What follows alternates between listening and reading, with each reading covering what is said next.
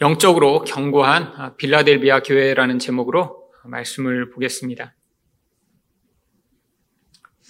세상에는 어, 지진이 많은 나라들이 있습니다.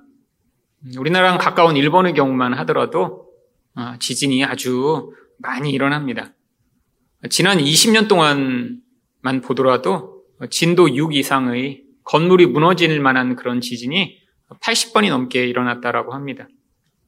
그 중에 가장 큰 지진은 바로 2011년에 일어났던 진도 9 이상의 동인도 대지진이었습니다.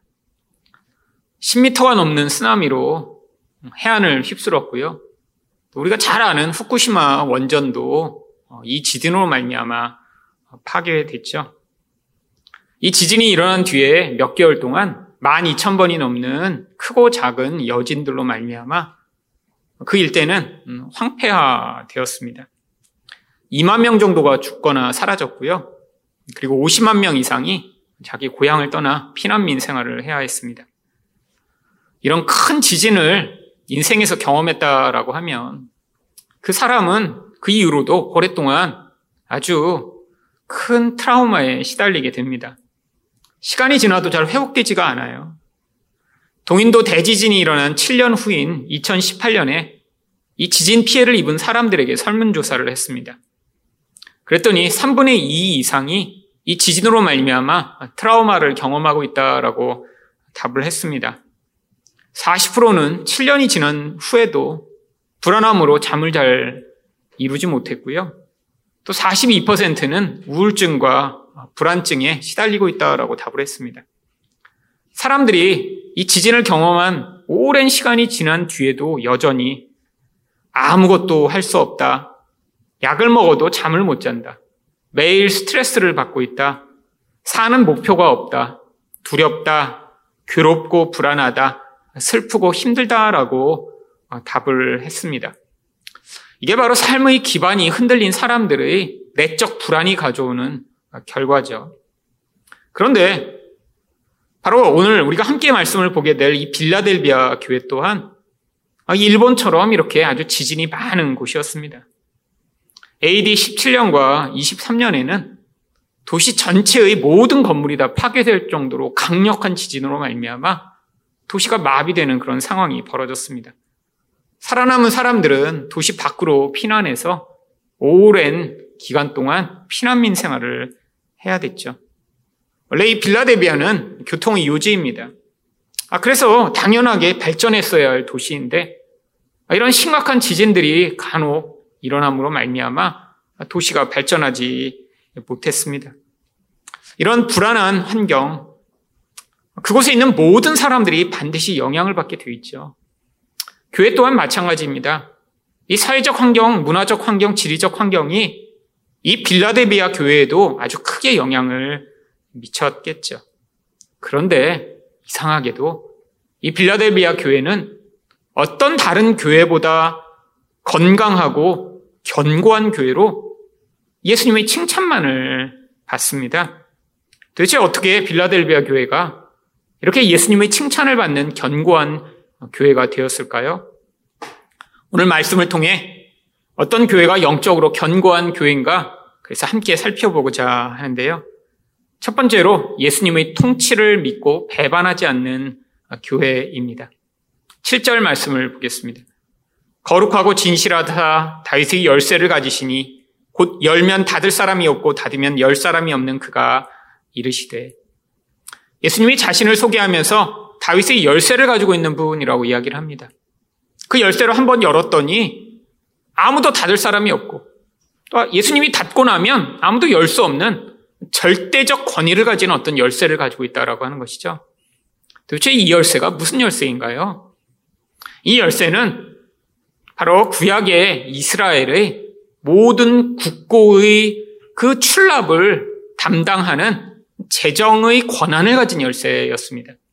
바로 그 이야기가 이사야 22장 20절과 22절에 나옵니다.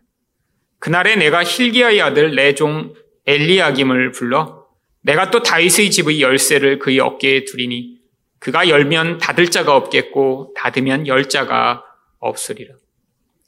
원래 여기 있는 이 엘리야김이라고 하는 사람은 이 샘나라고 하는 사람이 가지고 있던 이 권한을 하나님이 빼앗아 이 엘리야김에게 주시겠다라고 약속하신 그런 사람입니다.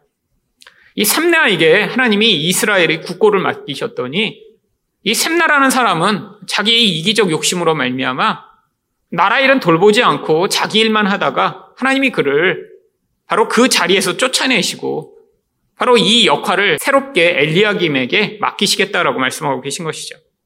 그런데 이 엘리야김도 결국에는 그 자리에서 그 모든 일을 끝까지 완수하지 못합니다. 왜냐하면 이 유다가 결국 바벨론에 의해 멸망을 당하기 때문이죠. 그런데 하나님이 약속하십니다. 아, 이렇게 어떤 사람이 충실하지만 이 나라의 멸망을 막을 수 없는 이 인간의 한계를 이제는 벗어나 내가 앞으로 메시아를 보내서 그에게 영원한 다윗의 열쇠를 주어 그가 이 나라의 모든 국고를 담당하며 백성들에게 필요한 것을 공급하고 또 사람들을 돌보는 나라를 건강하게 만들 그런 일을 행하겠다라고요. 바로 예수님이 이 다윗의 열쇠를 가진 메시아로 오셨다라는 것이죠. 그러면 이 다윗의 열쇠를 가지고 계시다라는 것은 바로 예수님이 우리 인생을 책임지시고 통치하시며 모든 필요한 것들을 공급하시는 분이 되신다라고 하는 것입니다. 결국 성도의 인생이라는 것은 바로 이 예수님의 공급과 은혜가 아니면 살 수 없다라는 것을 이야기하는 것이죠. 예수님이 막으시면 어떤 인간이 그 막힌 문을 열려고 애써도 안 된다라고 하는 것입니다. 예수님이 열어주셔야 길이 열리고 예수님이 열어주셔야 그 가운데 은혜를 받을 수 있다라고 하는 것이죠. 나라에 필요한 모든 국고를 담당하던 그런 열쇠처럼 예수님이 우리 인생의 권한을 가지시고 우리 인생 가운데 개입하고 계심을 보여주는 것입니다. 그런데 이 빌라델비아 교회에게 예수님이 8절 상반절에서 뭐라고 말씀하시나요? 볼지어다 내가 내 앞에 열린 문을 두었을 때 능히 닫을 사람이 없으리라. 아니 열거나 닫는 열쇠를 가지고 계신데 이 빌라델비아 교회에게는 문을 완전히 열어놓으셨대요. 그리고 닫지 못하게 하신대요. 여러분 이 문을 통해 도대체 무엇이 주어지는 것인가요? 요한계시록에서의 이 열린 문은 바로 하나님의 은혜가 이 땅에 흘러 들어오며 성도들이 하나님 앞에 기도로 나아갈 수 있는 그런 성도와 하나님 사이를 연결하는 통로를 열린 문이라고 이야기를 합니다. 요한계시록 4장 1절을 보시면 이 이루에 내가 보니 하늘에 열린 문이 있는데 바로 요한은 이 열린 문을 통해 이 교회 시대 가운데 하나님이 어떻게 교회를 돌보시고 마귀가 교회를 무너뜨리려고 애쓰는 이 상황 가운데 어떻게 하나님이 은혜를 베풀고 계신지를 우리에게 생생하게 전달하고 있는 것이죠. 결국 이 빌라델비아 교회에게 열린 문을 열어놓고 계시다라고 하는 것은 하나님이 이 교회에게 필요한 모든 것들을 공급하시며 또한 이들이 하나님께 간구하는 그 기도가 하나님 앞에 다 상달되고 있음을 보여주고 있는 것입니다. 그런데 이 빌라델비아 교회에 대해 예수님이 어떤 칭찬을 하고 계신가요? 8절 하반절을 보시면 내가 내 행위를 하노니 내가 작은 능력을 가지고서도 내 말을 지키며 내 이름을 배반하지 아니하였도다. 이 빌라델비아 교회는 작은 능력을 가지고 있대요. 이것은 이 교회가 규모도 아주 작고 성도도 그렇게 많지 않고 이름도 알려지지 않은 그런 교회였음을 이야기합니다. 그런데 그럼에도 불구하고 칭찬을 받았어요. 첫 번째 받은 칭찬의 내용이 무엇인가요? 예수님의 말씀을 지킨 것입니다. 결국 진리 위에 견고하게 서 있는가를 테스트 받았는데 그 상황 가운데 흔들리지 않고 그 하나님의 말씀을 붙들었다라고 하는 것이죠. 그런데 여러분 도대체 어떤 종류의 그런 말씀의 견고한가를 테스트 받았던 것인가요? 바로 예수님이 내가 다윗의 열쇠를 가지고 너희에게 모든 필요한 것들을 공급하고 있어 라고 말씀하십니다. 그런데 현실은 어때요? 능력이 작아요. 교회 규모도 작고 모여있는 사람들도 별 볼 일 없는 사람들만 모여있고 아니 세상의 눈으로 볼 때는 별로 화려하고 멋지고 능력 있어 보이지 않아요. 여러분, 이게 정말 하나님이 다윗의 열쇠를 가지고 성도들의 인생 가운데 문을 활짝 열며 은혜를 베풀고 있는 모습인가요? 여러분 바로 여기에서 이 진리 가운데 견고히 서지 못하면 이 세상과 마귀 거짓말에 흔들려 넘어질 수 있다라고 하는 것입니다. 뭐 때문에요? 여러분 바로 작은 능력밖에 부여받지 않았어요. 뭔가 자신에게 자랑할 만하고 세상이 볼 때 멋져 보이고 또 세상을 이렇게 감동시킬 만한 그런 능력이 없어 보여요. 그런데 바로 그것이 이미 하나님의 큰 은혜 가운데 있음을 믿는 것, 이게 바로 예수님의 진리의 말씀을 끝까지 붙드는 것입니다. 여러분 세상에선 작은 것은 나쁜 것입니다. 불편한 것입니다. 피해야 되는 거예요. 여러분 세상이 크다라고 얘기하는 것, 권력, 돈, 외모, 지위. 여러분 이것들을 가지고 있어야 그것은 멋진 것이며 좋은 것이라고 평가받고 있죠. 여러분 그런데 하나님 나라의 기준은 그렇지 않다라고 하는 것입니다. 여러분 누가 보면 6장 20절을 보시면 그래서 예수님이 뭐라고 말씀하시나요? 예수께서 눈을 들어 제자들을 보시고 이르시되 너희 가난한 자는 복이 있나니 하나님의 나라가 너희 것이며 여러분 가난한 건 작은 것이잖아요. 나쁜 것이잖아요. 불편한 것이고 피해야 될 것이잖아요. 그런데 성경은 오히려 반대로 가난한 게 복된 것이라고 이야기합니다. 왜요? 이 가난함이 하나님 나라를 얻을 수 있는 길이 되기 때문이죠. 여러분 그래서 이 가난함으로 말미암는 그 사람의 가난한 마음이 바로 하나님 나라의 복음을 받아들일 마음의 준비를 하기 때문에 성도들의 인생 가운데 어쩌면 이 작은 능력밖에 주어지지 않은 것이 오히려 큰 복이 되는 것입니다. 그래서 누가복음 4장 18절에 예수님이 뭐라고 말씀하시나요? 주의 성령이 내게 임하셨으니 이는 가난한 자에게 복음을 전하게 하시려고. 마음이 가난했더니 예수님이 전하시는 하나님의 복음을 받아들일 준비가 되는 것입니다. 여러분, 교만이 무엇인가요? 무엇인가 내가 큰 것을 가지고 있고 능력이 있다고 생각함으로 말미암아 내가 마치 하나님인 것처럼 내 생각만이 다 옳은 것처럼 내가 정하고 내가 생각하는 것이 바로 바른 길인 것처럼 착각하게 되는 이 무서운 하나님처럼 되고자 하는 모습이 교만인 것이죠. 그래서 하나님이 때로는 성도들에게 작은 능력만을 주시고 그 작은 것 때문에 세상에서는 연약하고 부끄럽고 아무것도 아닌 것처럼 살아가며 고통하다가 그 자리에서 바로 이 복음을 받아들일 수 있는 더 큰 복을 얻게 되는 것입니다. 여러분 두 번째로 이 빌라델비아 교회는 어떤 칭찬을 받았나요? 예수님의 이름을 배반하지 않았습니다. 여러분 이름을 배반하지 않는 것이 무엇인가요? 이름이라는 것은 누구에게 속했는가를 이야기하는 바로 한 존재의 정체성을 이야기하는 것입니다. 여러분, 그런데 당시에 이 빌라델비아 성도들은 끊임없이 위협을 받았어요. 너는 도대체 어디에게 속한 존재냐? 로마에게 속해서 로마의 황제를 너희 주인으로 삼고 너희가 충성할 것이냐? 아닐 것이냐를 끊임없이 바로 테스트를 받았죠.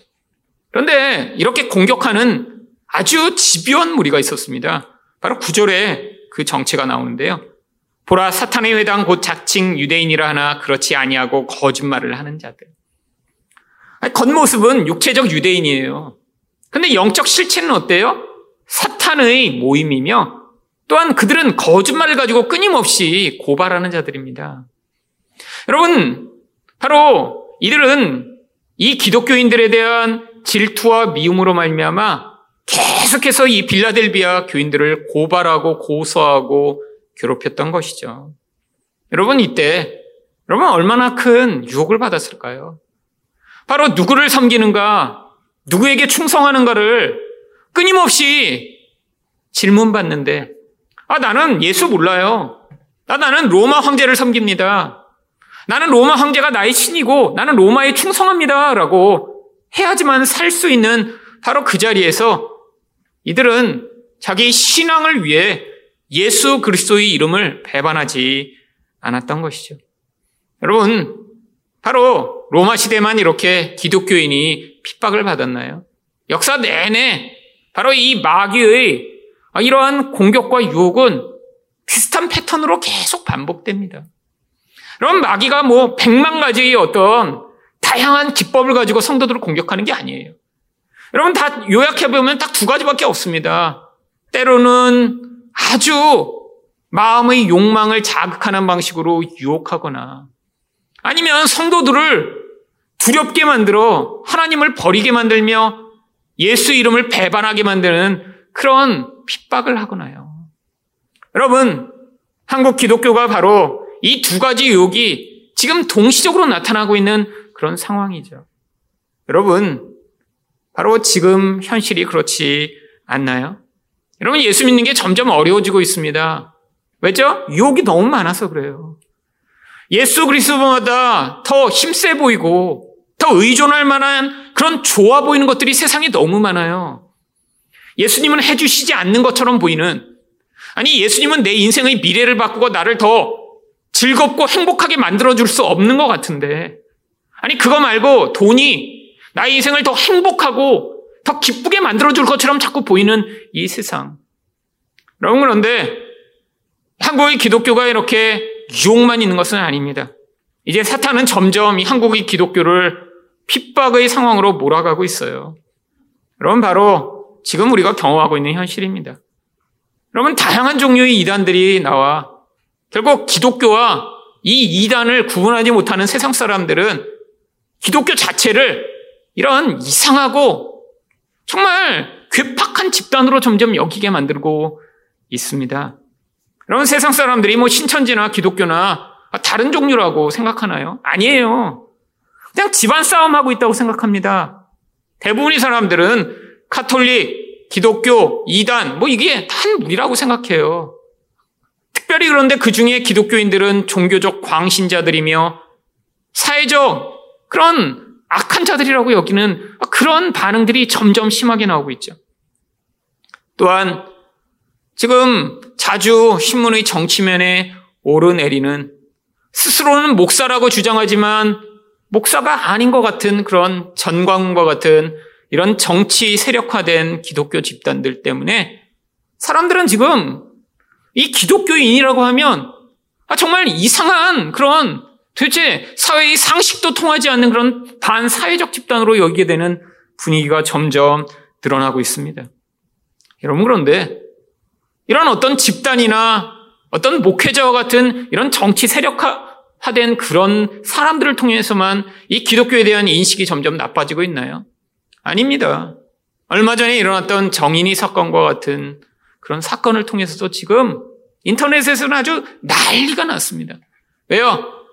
이런 정인이를 학대하고 죽인 그 양부모가 둘 다 목사 아들, 딸이기 때문이죠. 대표적인 기독교 교육기관이라고 알려진 한동대학을 둘 다 나왔고요. 아, 그래서 정말 목회자 집안에서 자란 그 두 사람이 아이를 입양해 결국 그렇게 무섭게 학대하고 죽인 이 일. 여러분, 아, 정말 스스로 자기 그런 의견도 표명하지 못하는 그런 정말 한 살밖에 안 된 아이를 그런 식으로 무자비하게 폭행하고 괴롭히는 이 일, 정말 악마와 같은 그런 모습인데. 여러분, 근데 세상 사람들은 무엇을 주목하나요? 이게 바로 기독교인의 실체다라고 하며 결국 계속해서 기독교인들이 다 이렇다라고 이야기를 하고 있습니다. 여러분, 예수 믿는다는 게 이젠 자랑스러운 게 되지 않고 있어요. 야, 예수 믿는 게 이렇게 좋은 거야. 예수 믿으면 이런 은혜와 좋은 일들이 있어. 라고 이야기하며 사람들에게 다가갈 수 없는 그런 세상이 되어 버렸죠. 여러분, 믿지 않는 사람들에게 그래서 스스로 자기가 예수 믿는다는 것조차 드러내는 것이 점점 쉽지 않아지고 있는 이 현실. 여러분, 이런 상황이 바로 예수 이름을 부인하느냐, 예수 이름을 끝까지 붙드냐를 시험하는 시험대라고 할 수 있는 것입니다. 여러분, 바로 그 자리에서 남들이 볼 때 멋져 보이고 남들이 볼 때 정말 부러워할 만한 그런 능력을 가지고 있어야 하나님의 능력과 믿음을 발휘하는 것이 아니라 이 빌라델비아 교회처럼 작은 능력밖에 없지만 그 자리에서 예수를 온전히 붙드는 믿음, 예수의 이름을 배반하지 않는 그런 모습을 보일 수 있는 것이죠. 여러분 이렇게 예수를 믿었더니 어떤 결과가 나오나요? 구절 말씀입니다. 보라 사탄에 대한 곧 자칭 유대인이라 하나 그렇지 아니하고 거짓말하는 자들 중에서 며칠 내게 주어 그들로 와서 내 발 아래 절하게 하고 내가 너를 사랑하는 줄을 알게 하리라. 그러면 하나님도 사탄이라고 부르시던 그 무리들 가운데 몇이 바로 이렇게 예수 이름을 붙들던 이 빌라델비아 교인들 앞에 와 무릎을 꿇고 복종하게 되는 일이 나타나게 될 것이라 라고 하는 것이죠. 물론 이런 일이 흔한 것은 아닙니다. 하지만 성경의 역사에 보면 바울 사도처럼 아주 간혹가다 아, 이런 하나님의 능력과 은혜로 말미암아 회심하며 돌아오게 되는 일들이 기록되어 있죠. 이게 바로 고난과 박해를 예수님에 대한 믿음과 그 이름을 배반하지 않고 능력으로 나타나게 된 결과인 것입니다. 두 번째로 어떤 교회가 영적으로 견고한 교회인가요? 시험의 때에 소망의 말씀을 지키는 교회입니다. 10절 상반절 말씀입니다. 내가 나의 인내의 말씀을 지켰은즉. 여기에서 바로 나의 인내는 예수님이 보여주신 바로 그런 인내의 모범을 이야기하는 것입니다. 그런데 이 인내라고 하는 휘퍼모네라고 하는 이 헬라어는 소망이라고 하는 뜻을 가지고 있어요. 단순히 고통스러운데 참는 것이 아닙니다. 바로 예수님이 십자가의 고난을 견디시면서도 하나님께 그 모든 심판을 의탁하시고 우리 하나님이 이 세상을 다 통치하신다라는 것들을 믿으시며 소망하셨던 것처럼 바로 우리 또한 고통의 과정 가운데 우리 예수님이 하나님이시며 그 모든 것을 온전히 돌이키시며 바르게 하실 것을 믿는 그 믿음을 여기서 나의 인내의 말씀이라고 하는 것입니다. 여러분, 예수님은 이렇게 예수님에게 온전히 소망을 둔 자에게 그 미래가 어떻게 될지에 대해 약속을 주고 계십니다. 바로 오늘 빌라델비아 교회에서도 이 12절에 예수님이 이런 약속을 주세요. 이기는 자는 내 하나님 성전의 기둥이 되게 하리니 그가 결코 다시 나가지 아니하리라. 하나님의 성전이 세워지는데 기둥이 되게 하시겠대요. 근데 그 기둥의 자리에서 절대로 뽑혀나가지 않게 되겠다는 거예요. 한번 기둥이 되면 영원히 그 자리에 계속 서 있게 된다는 것이죠. 또한 하나님의 이름과 하나님의 성 곧 하늘에서 내 하나님께로부터 내려오는 새 예루살렘의 이름과 나의 새 이름을 그 위에 기록하리라. 그런데 그 기둥이 바로 예수 이름이 거기에 새겨지기 때문에 절대로 그 기둥의 견고함이 보장된다라고 하는 것이죠. 여러분 왜 이런 약속을 주신 것일까요? 이 빌라델비아라고 하는 상황 자체가 워낙 불안한 상황이었기 때문이죠. 여러분 세상에서 이 환경이 좀 불안하더라도 내가 힘이 있으면 그 불안함을 어느 정도 억제할 수 있습니다. 사람들이 왜 이렇게 부자가 되고 싶은가요? 미래에 어떤 일이 벌어지게 되면 아 내가 돈이 많으면 그 일들을 내가 가진 능력으로 해결할 수 있기 때문이죠. 그런데 능력이 없고 가난하면 아, 무슨 일이 생길까봐 걱정이 많습니다. 돈이 하나도 없는데 병에 걸리면 어떻게 되나요? 아, 치료받을 수 없으니까 두렵게 되죠. 여러분, 이런 게 바로 우리 현실 가운데 끊임없이 나타나는 결과죠. 빌라델비아 교인들은 개인적으로도 가난하고 힘들었지만 아니, 상황도 언제 지진이 일어나 고통을 당할지 알지 못하는 그런 상황 가운데 살고 있었는데 하나님이 그들에게 이 견고한 약속을 주셨던 것입니다. 여러분이 약속을 믿은 자와 믿지 않은 자는 인생 자체가 달라지게 돼 있어요. 여러분 세상에서 아무리 자기 견고함을 가지려고 노력하고 애쓰고 환경을 정말 완벽하게 만들지라도 그게 그 사람의 영원한 안전함을 보장할 수 있나요? 여러분 말로 빌라델비아 지역에 살던 사람들은 이렇게 지진을 계속 경험하니까 그들이 무슨 일을 했냐면 집을 지을 때 엄청나게 커다랗게 기둥을 세우기 시작했습니다. 그래서 이 빌라델비아에서 발견된 그런 옛날의 건축물들을 보면 다른 지역에서 발견되는 건축물보다 이 기둥의 두께가 막 서너 배씩 커요.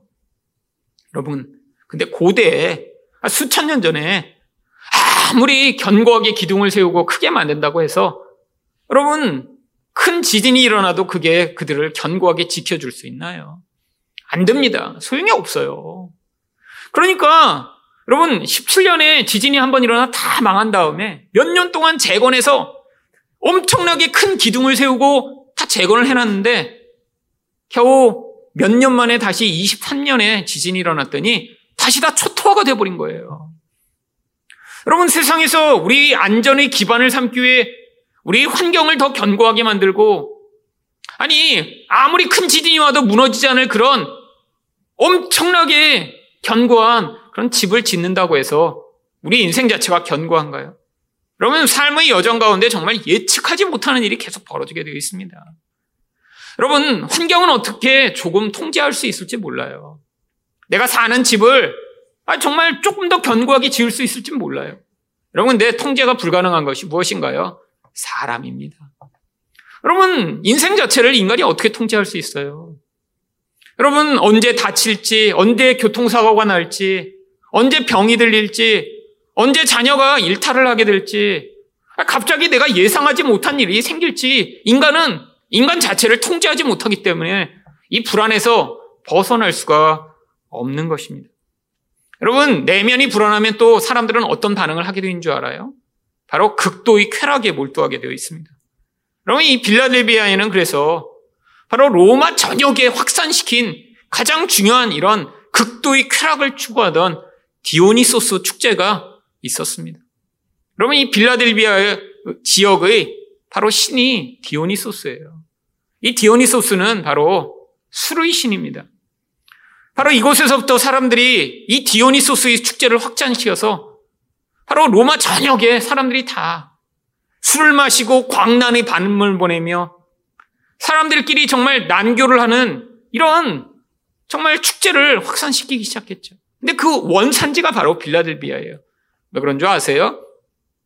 사람은 내면이 불안할수록 그 불안을 잊게 만들 극도의 쾌락을 추구하기 때문입니다. 여러분, 이게 바로 한국의 상황과 지금 똑같지 않나요? 사람들은 지금 점점 불안해하고 있습니다. 왜요? 사회의 환경과 모든 상황들이 예측할 수 없이 돌아가고 있어요. 여러분, 지진은 일어나지 않지만 우리 기반을 뒤흔드는 얼마나 많은 요소들이 있습니까? 특별히 지난 1, 2년 사이에 얼마나 많은 우리 불안을 자극하는 그런 환경과 상황들이 벌어지고 있나요? 여러분, 그런 상황들이 지금 이 경제적 불안, 아, 미래에 대한 예측할 수 없는 상황에 대한 불안으로 점점 확산되며, 아니, 가장 인간의 기본적인 삶의 근원인 바로 이 주거가 지금 제대로 보장이 안 되는 그런 상황으로 치달아가고 있습니다. 여러분, 1년 사이에 집값이 두 배, 세 배로 오르고 있어요. 젊은 사람들은 영끌이라고 해서 정말 영혼을 끌어모아 집을 산다라고 하며 빚을 내 집을 사고 있습니다. 여러분 이걸 영어로 뭐라고 부르냐면 패닉 바잉이라고 불러요. 공포에 질려서 산다는 것이죠. 아니 이렇게 영끌을 하며 왜 패닉 바잉을 하나요? 불안하니까요. 아, 집이 세배 되면 어떻게 하지? 아, 나중에 정말 내쫓기는 그런 삶이 되면 어떻게 하지? 그럼 근데 가장 고통스러운 사람은 누군가요? 아니, 영끌이라고 해도 해서 어떻게 집을 살 수 있는 사람은 다행이죠. 하지만 많은 사람들은 영끌을 해도 집은 커녕 한 평 땅도 살 수 없는 경우가 아주 많이 있습니다. 여러분, 바로 이런 불안하니까 사람들이 자기 미래를 보장받고자 하는 이 사람들의 모습. 여러분, 그뿐 아닙니다. 쾌락에 몰두하는 사람들이 점점 늘어나고 있죠. 여러분, 이제는 마약을 하는 사람들 신문에서 보는 게 아주 어렵지 않게 되었습니다. 왜 마약을 하죠? 내면이 불안하면 불안할수록 극도의 쾌락을 추구하며 바로 그 쾌락이 가져오는 그 몽롱함으로 말미암아 자기 불안감을 이겨내고자 하는 거죠. 여러분, 이게 바로 한국의 현실입니다. 이렇게 중독된 그런 사람들, 아니 수십만 명 있다고 하는 이런 마약 중독자들만 정말 문제가 되는 것인가요? 아니에요. 여러분, 얼마나 만드는 사람들이 이 쾌락에 중독돼 살아가고 있나요? 여러분, 사람들은 뭐 알코올 중독이다, 아니 니코틴 중독이다, 성 중독이다 그러면 아, 어떻게 그런 거에 중독될 수 있어? 라고 생각하지만 여러분, 대부분의 사람들은 다 중독되어 살아갑니다. 중독인지도 모르고 중독되어 있는 것도 얼마나 많이 있나요? 탄수화물 중독이요? 아마 여기 계신 많은 분들도 탄수화물 중독일 거예요. 탄수화물을 통해 아, 이런 달콤한 것을 먹지 않으면 안 되는 그런 사람들. 여러분, 일 중독, 쇼핑 중독, 카페인 중독. 여러분, 문제는 이 중독은 이제 점점 교묘해지고 사람들을 더 일상 가운데 파괴하는 자리로 이끌어가죠. 게임 중독, SNS 중독, 유튜브 중독, 아이부터 어른까지 모두 다 영혼이 쾌락을 추구하며 내 영혼에서 그 중독으로 말미암아 세상의 불안을 잊고 그 쾌락에 몰두돼 살아가는 사람들을 만드는 이 세상의 상황이요. 여러분, 이런 상황 가운데 바로 성도가 어떻게 반응해야 하나요? 여러분, 바로 예수 그리스도의 그 이름을 붙들며 바로 예수 그리스도를 온전히 의존하지 않으면 바로 그 말씀 가운데 우리가 깨어있지 않으면 우리도 알지 못한 채 이런 중독된 삶, 내적 불안함으로 말미암아 끊임없이 나의 안정을 추구하며 그 안정이 확보되지 아니하면 인생 자체가 다 무너질 것처럼 반응하는 그런 인생으로 살아가게 되어 있다라고 하는 것입니다. 여러분 그래서 10절 하반절에 예수님 뭐라고 말씀하시나요? 내가 또한 너를 지켜 시험의 때를 면하게 하리니 이는 장차 온 세상에 임하여 땅에 거하는 자들을 시험할 때라. 그럼 먼 미래에 시험이 일어나는 게 아니에요. 지금 당장 지금이 시험이 때입니다. 사람들이 이 시험을 지금 계속 당하고 있어요. 여러분, 이 시험으로 말미암아 사람들은 어떤 상황을 경험하고 있나요? 얼마나 우리 본질이 쾌락에 중독되어 있는가? 얼마나 우리는 불안 가운데 그 불안을 해소하기 위해 몸부림치는 인생을 살고 있는가를 끊임없이 보여주고 있는 것이죠. 여러분, 이 시험을 이기지 못하면 어떻게 될까요? 결국 어떤 교회처럼 여러분, 교회라고 이름을 붙였는데 아니 성도라는 이름으로 불림을 받고 있는데 바로 명맥상 교회이며 명맥상 성도인 그런 인생을 살아가겠죠. 평생토록 나의 삶의 안정을 추구하기 위해 몸부림치는 인생. 평생토록 예수 이름이 아니라 세상에서 무엇인가 견고하고 안전하다라고 하는 것에 빌부터 아, 마치 나는 예수와는 관계없는 그런 존재인 양 스스로를 속이며 살아가는 그런 인생을 살거나 아니면 그런 소소한 쾌락 아니 용기는 없어서 아, 그런 무서운 마약 같은 거는 도박 같은 것은 못하지만, 근데 일상 가운데 그런 소소한 쾌락에 매일매일 중독돼 그 즐거움에 빠져 진짜 영혼이 죽어가고 있다는 것도 알지 못한 채 살아가는 그런 인생을 살아가고 있겠죠.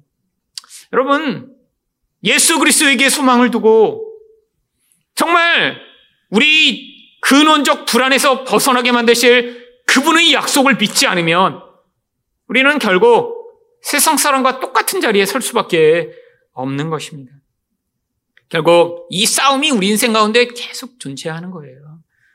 결국 그래서 11절에 어떤 약속이 예수님으로부터 주어지나요? 내가 속히 오리니 내가 가진 것을 굳게 잡아 아무도 내 멸류관을 빼앗지 못하게 하라. 여러분 이기는 자들이 쓰는 이 승리 멸류관이 바로 인생에서 이 싸움을 마친 자들에게 주어지는 것입니다. 어떤 싸움이요? 바로 우리를 두렵게 만들고 불안하게 만드는 그 요소에 몰두하여 살아가는 것이 아니라 그 상황 가운데도 예수 이름을 붙들며 예수의 인내의 말씀을 우리가 지킴으로 말미암아 결국 우리 근원 안에서부터 예수로 말미암는 견고함으로 우리 인생을 그 견고한 반석 위에 세우는 그런 자리에 설 때만 바로 우리에게 이 승리의 멸류관으로 하나님이 우리 인생 가운데 우리가 싸웠던 그 모든 싸움의 결과가 얼마나 놀라운 것인가를 보여주실 것입니다. 우리 인생 가운데 주어지는 이 모든 싸움들을 인내로 승리하시는 여러분 되시기를 예수 그리스도 이름으로 축원드립니다.